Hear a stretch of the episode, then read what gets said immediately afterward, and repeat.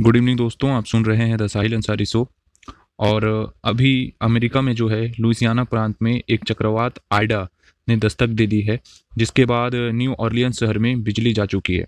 देखिए, चक्रवात तूफ़ान जब ज़मीन से टकराया, तब 240 किलोमीटर प्रति घंटा की रफ्तार से हवाएँ चल रही थी।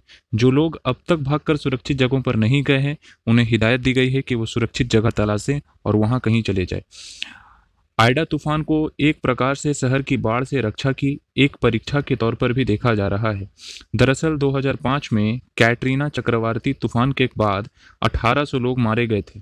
इसके बाद शहर की बाढ़ से सुरक्षा के लिए कई अहम कदम जो थे उठाए गए।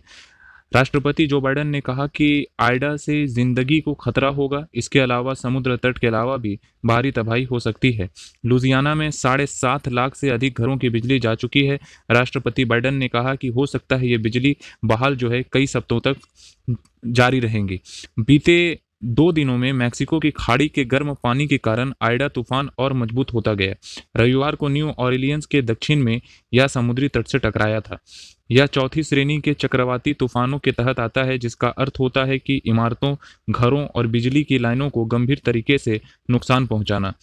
तो अभी वहाँ पे हालत बहुत ख़राब है दोस्तों आप वहाँ की कई सारी पिक्चर्स आप देख सकते हैं आ, कि कितने भयानक तरीके से जो है वहाँ पर तबाही हुई है। तो बस लोगों की रक्षा की दुआ करेंगे प्रार्थना करेंगे और साथ ही चैनल को फॉलो करिए शेयर करिए और बेल आइकन को प्रेस करना मत भूलिए। चलता हूँ।